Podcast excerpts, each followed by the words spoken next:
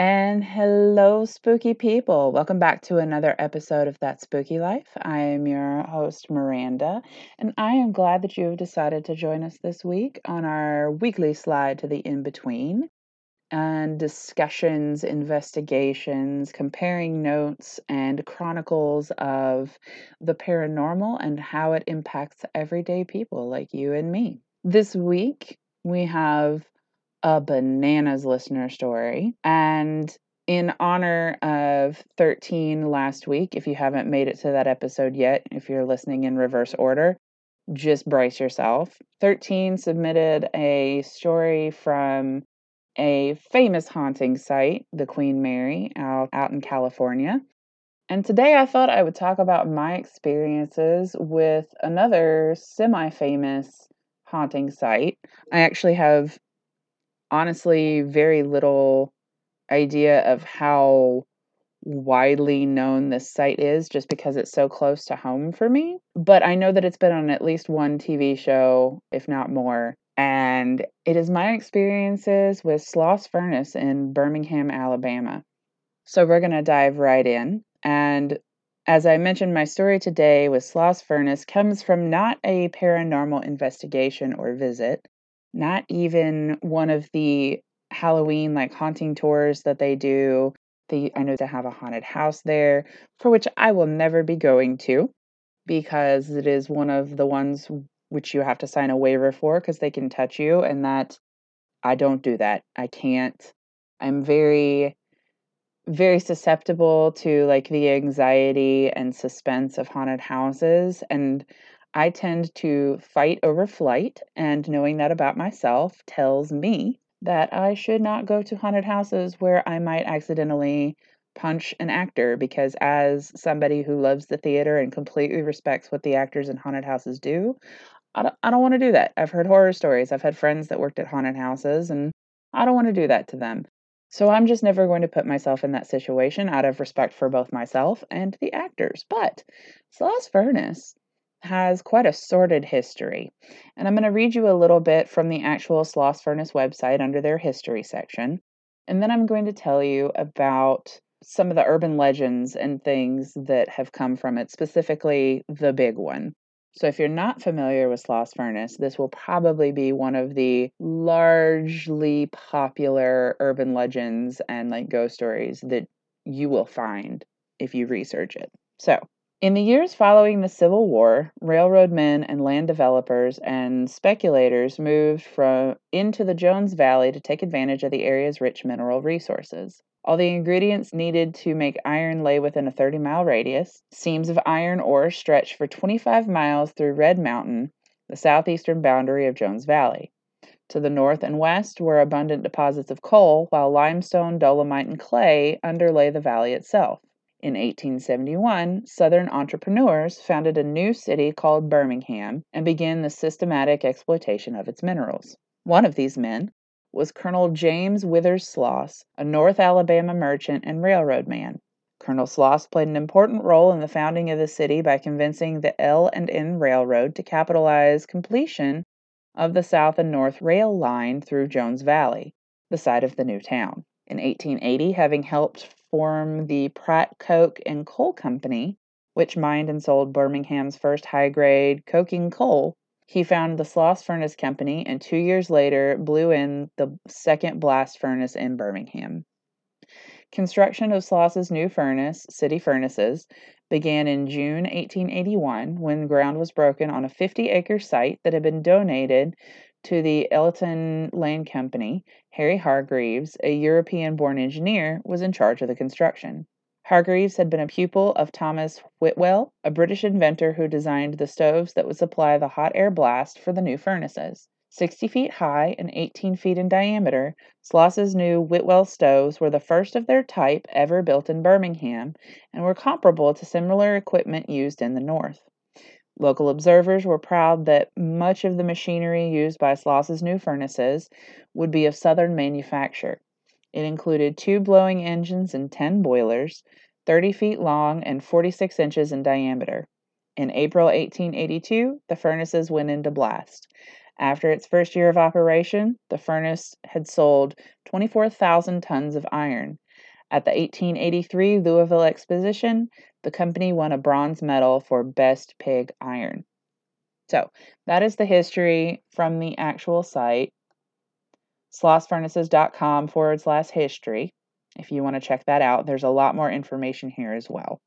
And it's got some really cool old pictures, and I super recommend checking it out. So from the frightfurnace.com/hauntings/haunted-history-of-sloss-furnace. So the Fright Furnace being the aforementioned haunted house that they do there. The urban legend of Sloss Furnace.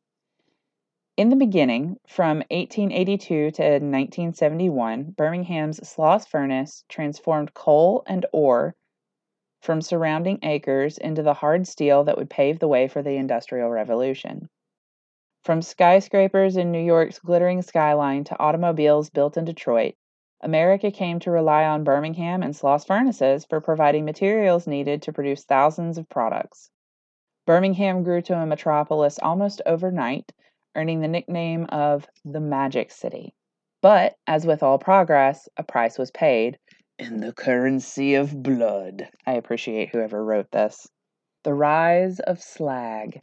In the early 1900s, James Slag Wormwood was a foreman of the graveyard shift, the period between sunset and sunrise where a skeleton crew of nearly 150 workers toiled to keep the furnace fed. During the stifling summer months, temperatures throughout the plant would reach more than 120 degrees. Lack of sleep, the heat, and low visibility made working the furnace literally a living hell, and only the poorest of workers, desperate for employment, would work it.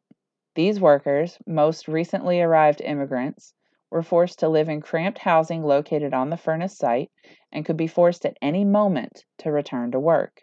To impress his supervisors, Wormwood would make his workers take dangerous risks, forcing them to speed up production. During his reign, 47 workers lost their lives, 10 times more than any other shift in the history of the furnace. Countless others lost their ability to work due to accidents, mishaps, and even a recorded explosion in the small blowing engine house in 1888 that left 6 workers burned blind. There were no breaks, there were no holidays. There was only the furnace and its constant hunger for more and more coal. The fall of slag. In October of 1906, James Slag Wormwood lost his footing at the top of the highest blast furnace, known as Big Alice, and plummeted into a pool of melted iron ore. His body was incinerated. It was reported that Slag must have become dizzy from the methane gas created by the furnace and lost his balance, but Slag had never set foot on top of the furnace during his years of employment. Many thought that the workers had finally had enough of Wormwood's slave driving and fed him into the furnace, but no workers were ever brought to trial. Sloss Industries soon discontinued the graveyard shift, citing numerous reports of accidents and strange incidents that decreased the steel production. Now, if you want to keep reading this, there's, let's see, The Haunting Begins, The Investigation Continues. There's a couple of different further things on the site that I mentioned, and I will put this in the episode description in case you guys are interested. I'm not going to read into all of that, but I did not know literally any of this, the history, slag, any of this, going into the first time that I went to Sloss Furnace. Now, the first time I went there is the only time that I have ever been there, and if I ever go back, I'm not exactly going to look forward to it. As a psychic and a sensitive, we got there very early because there is an area that has been converted into a concert hall. So one of the ways that they continue to make money for the furnace is they have concerts there occasionally, or at least they did at the time. This was 2007, maybe 2008. I think it was late 2007. So I get there early, because we wanted to be up front. We had general admission, and I knew that we were going to be doing some volunteer work prior to the gates opening, and I did not know what time that was going to be. My best friend and I were some of the first. We were within the first 6 people that were there. I brought a book to read. We had a blanket we were going to sit on. And then whenever we were called on to do our volunteer work, we were going to do that and then go see a show and have a good time. So It was early morning, and it was the end of summer, and we knew it was going to be hot, so we had prepared for this. We had brought food, we had water, etc. And we were literally just sitting on the sidewalk, and I think it's like we were under some sort of bridge or overpass. Like, there was a covering, but it wasn't like an awning or anything that I remember. It was, I would have to see it again to exactly remember, but we were under something that was shaded next to a chain link fence that led into the area where they were going, where the stage was and everything. So about, I don't know, halfway through the morning, it was maybe 9:30, 10 o'clock. I'd assumed that what I was seeing was like the crew for the concerts or like staff for the building. I'd seen people like walking around in the area that we could barely see beyond the chain link fence. And about 10 o'clock, somebody from Sloss Furnace comes out and was like, hey, you know, you guys need anything? How you doing? Let's stay on the sidewalk, all this stuff. It was a venue employee. And we were like, yeah, blah, blah, blah. She's like, oh, I just got here. I hope you guys have eaten. Please remember to eat. Please remember to drink water. And they're like, oh, okay, well, what time did the first shift get here? And she looked at me like I would lost my mind. She's like, I am first shift. This is as early as we get here today. I was like, oh, well, then you guys might want to check, because I saw people walking around back there earlier. So if like you guys are the first shift, I don't know if it was your managers or something, but there may be somebody creeping. Like, it's not exactly hard to jump a chain link fence, but you guys may want to check and make sure that there's nobody back there. And she just smiled at me, looked back over her shoulder, and she was like, all right, I'll let them know. It's probably fine. Again, at this point, I still had no idea that this place was super haunted. So the day goes by with mostly no issues, because obviously we're outside. And somebody else had gone to like walk around and do, because I mean, I believe they were open for like tours and stuff like that. I believe there's like a museum area. And they came back and they were like, man, that was super weird. This place is creepy, da da da, all this stuff. And I was like, well, what are you talking about? Like, obviously, it's an old furnace. Like, it's going to be creepy. And then I hear some of the stories for the first time from these girls who had just gone on a tour. And we hear about Slag. And I just sat there and listened. I was like, oh, that's, you know, that's a nice urban legend. And they had talked about how they apparently do a haunted house there. And I was like, okay, cool. Obviously, this is sort of like sensationalist stuff for the tour. But I had friends that lived in Birmingham and had been there for a very long time. And so I waited, and then making sure I had enough charge on my phone that would still last the day, I called one of my buddies and I was like, hey, so I just heard some interesting like urban legend stuff, and I'm in line for a concert at Sloss Furnace. And my friend goes, oh, will you have fun with that? I was like, no. That's why I'm calling you. What the fuck is that supposed to mean? What do you mean have fun with that? I was calling to see like how these urban legends, and they were like, the urban legend is that he still haunts it. But like, we all know that he was thrown in. And I was like, what? And that's all they said. They didn't explain. They just assumed that I had heard the story. And I was like, excuse me? Like, yeah, no, it's real bad up in there. So let me know how that goes. I didn't know they did concerts there. And I turn around and I look at this furnace and I'm like, God damn it.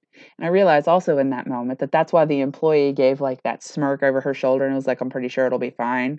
She fucking knew.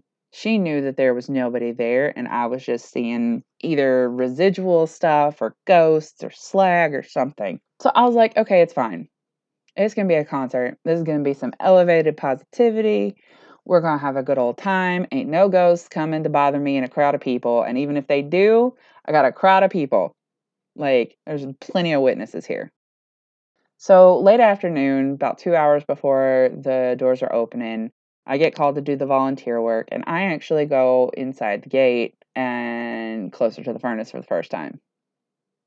So I'm handing everything out, doing all the volunteer stuff, and we're talking to some of the band members of one of the opening bands and one of the headliner, the guitarist for the headliner, and he'd been going around taking pictures.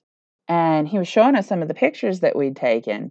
He's like, yeah, this place is really creepy. I don't believe in, paranormal stuff a lot, but I don't know. And he zooms in on this picture, and there is honestly an odd shadow in a doorway. It was a shadowed doorway, but there was a darker sort of outline of a person. He's like, I don't know. I feel like this is kind of eyes playing tricks on things. So, take it as you will, but it's got a vibe in here, and we've heard voices probably echoed from other parts in the furnace, but also they're saying stuff that we're not sure why people would be saying that. It's a vibe, and I want to just take some pictures of it. And me and my buddy who were doing this volunteer work were just nodding slowly, oh, okay. So there's some real shit here. Okay, cool. And the concert hall was at a slope. It was real kind of weird. It looked like the stage was probably an old docking bay or something like that, and you'd back up trucks and things like that. It was a real interesting setup. And so as we're standing there talking to the other band, we're all just standing there. They're talking about ordering food. They offered to order some food for us. We're like, no, we're good. We appreciate it, but we're not going to be able to stay to eat it, etc. And then everybody hears somebody go, hey, in a loud, gravelly, echoic voice. And the five people, me, my buddy, and the three guys who were in the band sitting there, all look towards the stage because, it wasn't creepy. We thought somebody was trying to get our attention. And we look over, and there's no one there. And one of the guys from the band was like, yeah? Nothing. Somebody walks towards the stage a little bit, hey, is somebody trying to get our attention? Was that aimed at us? Nothing. And so we all sort of pause, look at each other, and are like, okay, well, that's fucking weird. Whatever. Moving on. Nothing else happened until the show started. Show starts, great show. About two songs into the headliner, I noticed that there's somebody standing up in the rafters, looming over and watching. And I'm figuring, it's probably a lighting rig guy, one of the crew, stuff like that. But then I noticed that, the light doesn't affect them. When I first noticed them, it didn't seem weird that they were completely in shadow. And I was just keeping in mind, this is my favorite band. And this was so distracting, I didn't pay attention to the show for a second. And I was looking up and I was like, the light is not affecting this. Oh no. I had that moment of, oh God, realization. So I elbow my friend and I point up, and she looks, and she fucking shook her head and double taked. And then it walked away through a wall. It could have gone down the steps on the catwalk that was up there, but no, it instead decided to walk through a wall. And I shit you not, I have never been in the most of my super vivid experiences have only been around one or two people or by myself or something of that nature. Never in a crowd of a couple thousand people at a rock show. And the night just was a weird vibe, to the point that even the lead singer of the band was like, this place is bananas spooky. As it got darker, because of course it was at night, it just got weirder. And after the show, we hung out with some friends that were there. We had a good time, and we were literally sitting on the grass outside the furnace, outside the gates. Anything to do with tours or anything like that's closed. They're literally just cleaning up inside. And I remember there were about 5 or 6 of us standing around, just looking back at this furnace and going, I am changed in some way. This has made an impact. This place is weird. It feels spooky and bad, honestly. There were some real bad, very negative vibes that just brought this building into such a fucking vivid recall in my mind, and I will never forget it. Moral of the story is, if you're ever about Birmingham, Alabama, definitely recommend taking the time to go see if they are open for a tour of Sloss Furnace, because it is one of the most spooky, creepy, terrifying places I have ever willingly stepped into in my life. That is my spooky story for the week.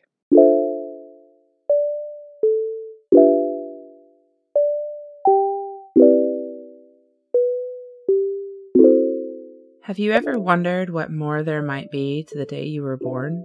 What information might be gleaned from observing the dance of the stars or the discipline of divination? Sure, not everyone believes in astrology or divination, and there are as many or more charlatans out there as legitimate, educated practitioners. But if you've ever been curious about a legitimate practitioner, Six Silver Seals is creating astrology forecasts, tarot and rune readings, and more on Patreon. Created and run by Adam, his about says it all.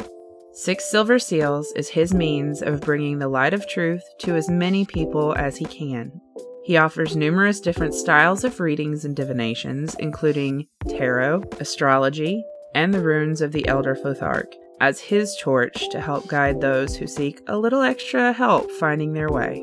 Personally, I met Adam on Discord, and I have been on the receiving end of his readings, and I can personally attest to his knowledge and experience with the subtle reality and divination, and would recommend Six Silver Seals to anyone interested in shedding maybe that extra little light on their journey.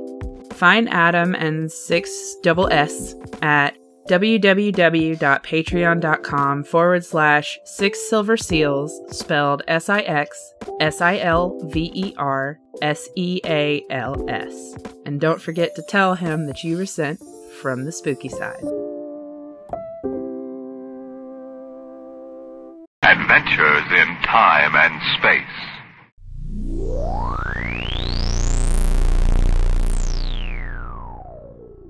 In 2013, it all began. Well, it got serialized in 2017.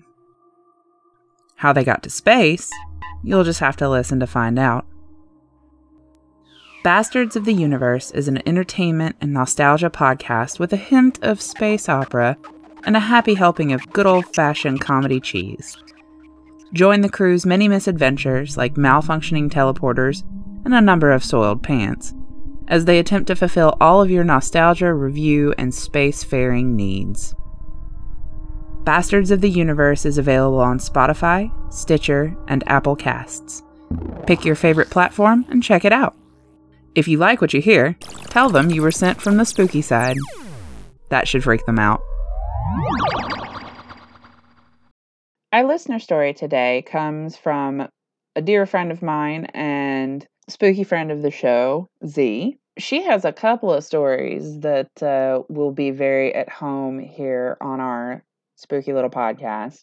And it took us a minute to figure out when she was trying to figure out which one to share, which one we were going to do first. But I can promise you that there is more in the future that get progressively spookier as we go.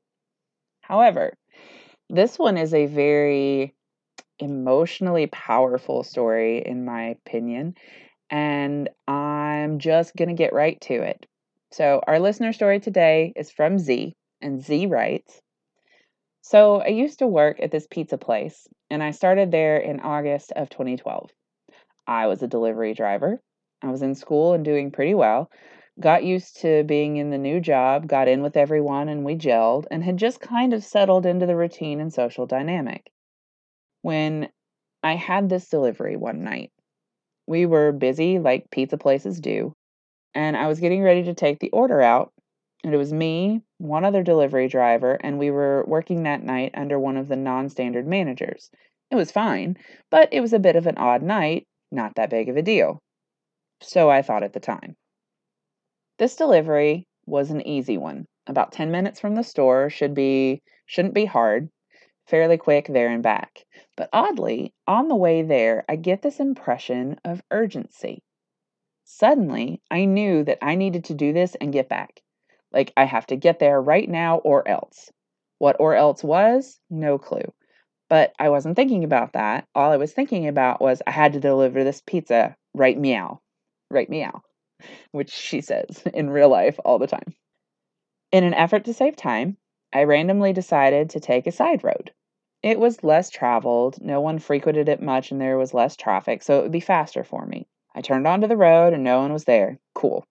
I didn't speed, but the speed limit was 55, so a good pace, and the sense of urgency was still there, but feeling better until suddenly I'm pulling up behind this guy. He's going like 35 and a 55. Again, I was doing just the speed limit, but this dude was going so slow. Personally, I am someone who doesn't like to pass. It makes me nervous, even when I have enough time, and I just don't do it very often. But when that weird urgency came back in full force, I had to get there. I had to deliver this pizza. I was worried that I was going to be in trouble, or like I needed to be back quickly. I still don't know what. So I look. There's no one around. It's dark. 8:30 at night in the fall, so dark, and would have seen headlights. There's no one around. We were the only two I saw, and there was like half a mile until the next light. I had plenty of time to get around this guy. I thought to myself, I can do this. He's going 20 under. I can't wait. I have to go now. So I go to pass. As I start to pass, he starts speeding up. I'm like, okay, he's just being an asshole, but I have to keep going, so I have to go faster. The light's coming. I'm committed now. I have to complete the pass. Then I notice that out of nowhere, there's suddenly a car coming. Now I have to get in front of him. There's no options. We're side by side. I'm a little ahead, but instead of putting on his brakes or slowing, we both saw the car coming.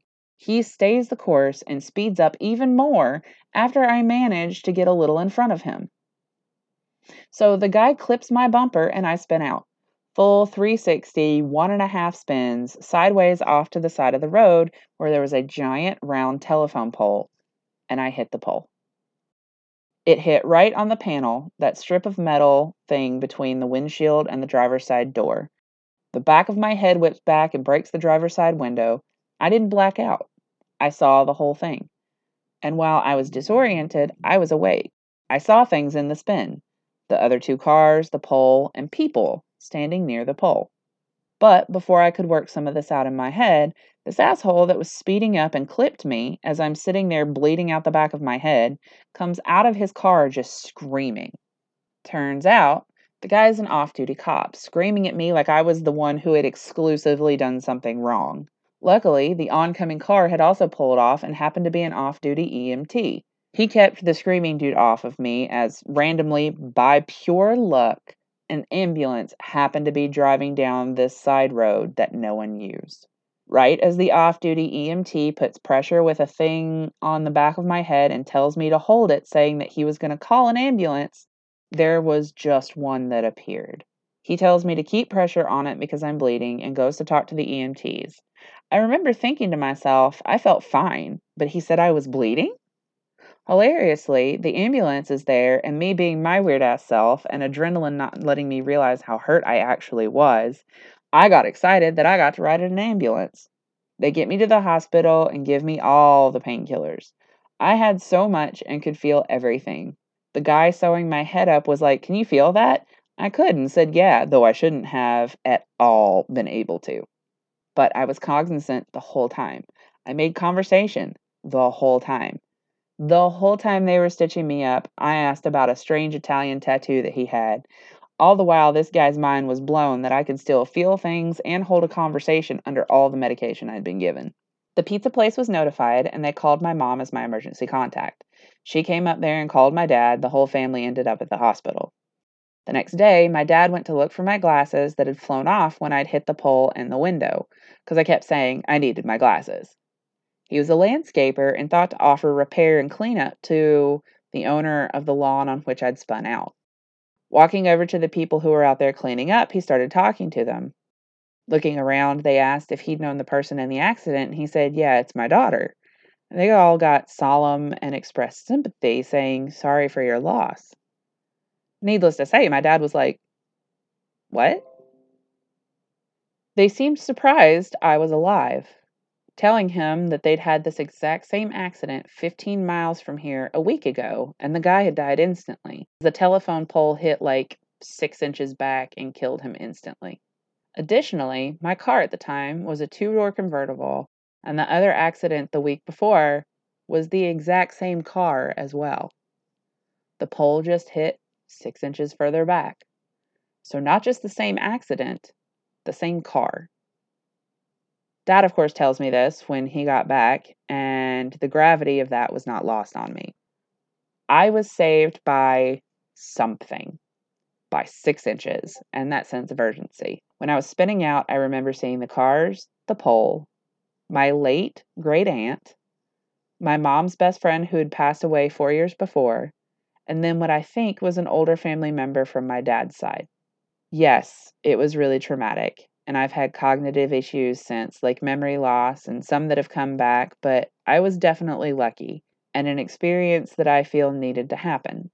It was that incident and remembering who was there in the spin, how I had people watching out for me, that I realized with my job and school, I was not pursuing my spirituality and my path like I should be, because my ancestors saved me.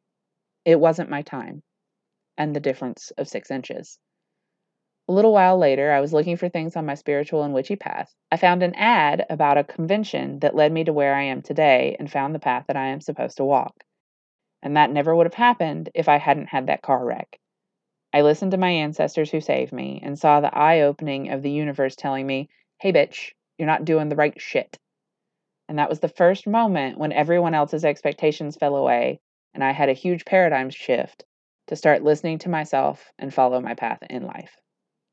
Holy fuck, 6 inches and a fucking car wreck. Like, okay, there's a lot to unpack here. First of all, your ancestors having your back. Wow, that's one of the most hugely impactful, tangible recollections of ancestor protection that I have ever read in my life. Second of all, 6 fucking inches. Holy shit. I'm naming this story that because holy shit. I mean, I got nothing. I am so glad that you're still here. I know I've told you this. That's a lot. And you have a golden horseshoe somewhere, probably unmentionable, honey, because to know in that moment that you could have died and like, basically if it's like to my mind, and this is my macabre sense of humor, so bear with me and also excuse me. I feel like while you were spinning, your ancestors were standing there to just like, push your car a little bit so that it was that 6 inches. Not only did they appear so that you knew you were being protected, but like also like one of them just like kicked it a little bit so that you slid like that's necessary 6 inches. Great auntie has your fucking bag and she was like, nope, not today, punt. That's what happened in my head. It doesn't have to be your head canon, but it's mine. So thank you, holy crap, for sharing this story. And I look forward to the other banana stories you may have to share with the spooky people in the future, my darling. This was so awesome and also a lot. So thank you, Z. And yeah, that is our listener story for the day. So our witchy tip for the day comes from our surroundings and the world around us and the time of year that it is. It is August 21st. And it was an auspicious time, the time of the Leo, the time of the end of summer and the sun shining brightly. And honestly, we have just had a new moon occur. It passed on the 19th.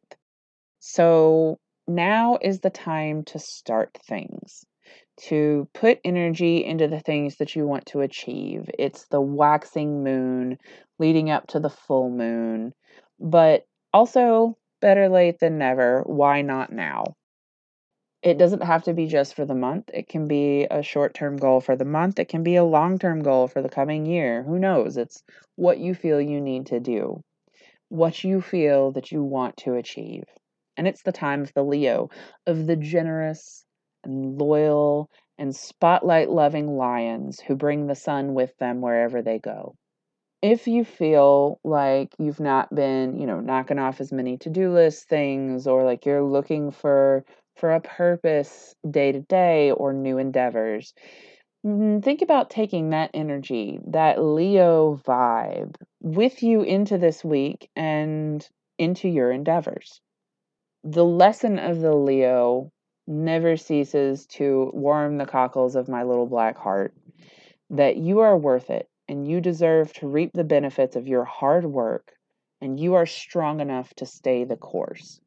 That ideal, those feelings, those thought processes, applying that to waxing moon, now that the new moon has passed, pick a thing.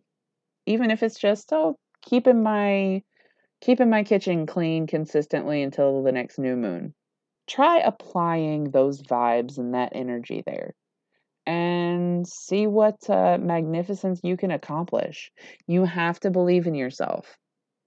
But I've never met a Leo that doesn't believe in themselves. So if you're a Leo, happy belated birthday. Happy birthday if it is today, or happy early birthday if it is before the Virgo switchover, which I think is technically today to tomorrow. So happy almost last day of Leo-ness, but it is not a bad idea to remember that we all have a little Leo inside of us. And while some Leos might argue no one is as great as another Leo, they also know that strength within themselves, people can find in one another as well. Apply it, see what happens. Happy waxing moon. Happy last day of Leo. Happy almost Virgo season, as it were. And I hope that this advice may do something for you, or just maybe keep your kitchen clean. Who knows? We'll see. But that is our witchy tip for the day. And again, a huge thank you to Z for her incredible story about surviving a car accident via ancestors. If you have a story that you would like to submit, as always, please send it to thatspookylifepodcast@gmail.com, or hit me up on Instagram at thatspookylifepodcast. You know, I can't wait to read your stories, and I always love hearing from you guys. But considering it is storming outside while I'm recording this, and I'm not sure if I'm going to lose power here shortly, I'm going to go ahead and wrap this episode up for the day. And until next week, don't forget to keep living that spooky life, guys. Bye.